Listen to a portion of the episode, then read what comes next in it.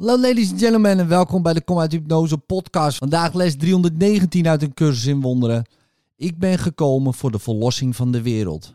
Hier is een gedachte waaruit alle arrogantie weggenomen is en waarin alleen de waarheid overblijft. Want arrogantie is in strijd met de waarheid. Maar wanneer er geen arrogantie is, zal de waarheid onmiddellijk komen om de ruimte in te nemen die het ego door leugens onbezet liet. Alleen het ego kan beperkt zijn en daarom moet het doelen zoeken die begrensd en beperkend zijn. Het ego denkt dat wat de een wint, de totaliteit moet verliezen. En toch is het de wil van God dat ik leer dat wat de een wint aan alle wordt gegeven.